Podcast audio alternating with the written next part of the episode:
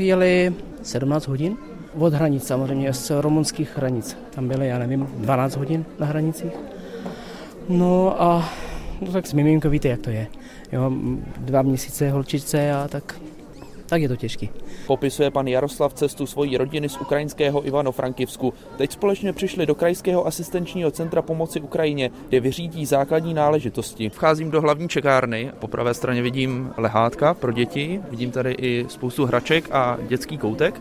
A naopak na levé straně vidím několik stolů, u kterých sedí jak mladí, tak i staří lidé, kteří tady čekají právě na to odbavení. Náš odhad eh, je 200-250 osob. Tady jsme vlastně v prvním komunikačním uzlu, na kterém právě pracovníci z té diecizní charity nám dělají tu selekci, zjišťují, kdo má, nemá zajištěné ubytování a podobně. A zároveň nám zajišťují eh, péči o tady tyhle osoby v tomhle prostoru, včetně stravování, včetně eh, všech těch ostatních základních potřeb. Provádí ředitel hasičů David Pouč. V dalším sále sedí u počítačů ve dvou řadách policisté a úředníci. Tady lidé vyřeší administrativu. Kontrolujeme doklady, kontrolujeme ty cizince, jestli náhodou nejsou v pátrání, protože i tady to se nám může stát.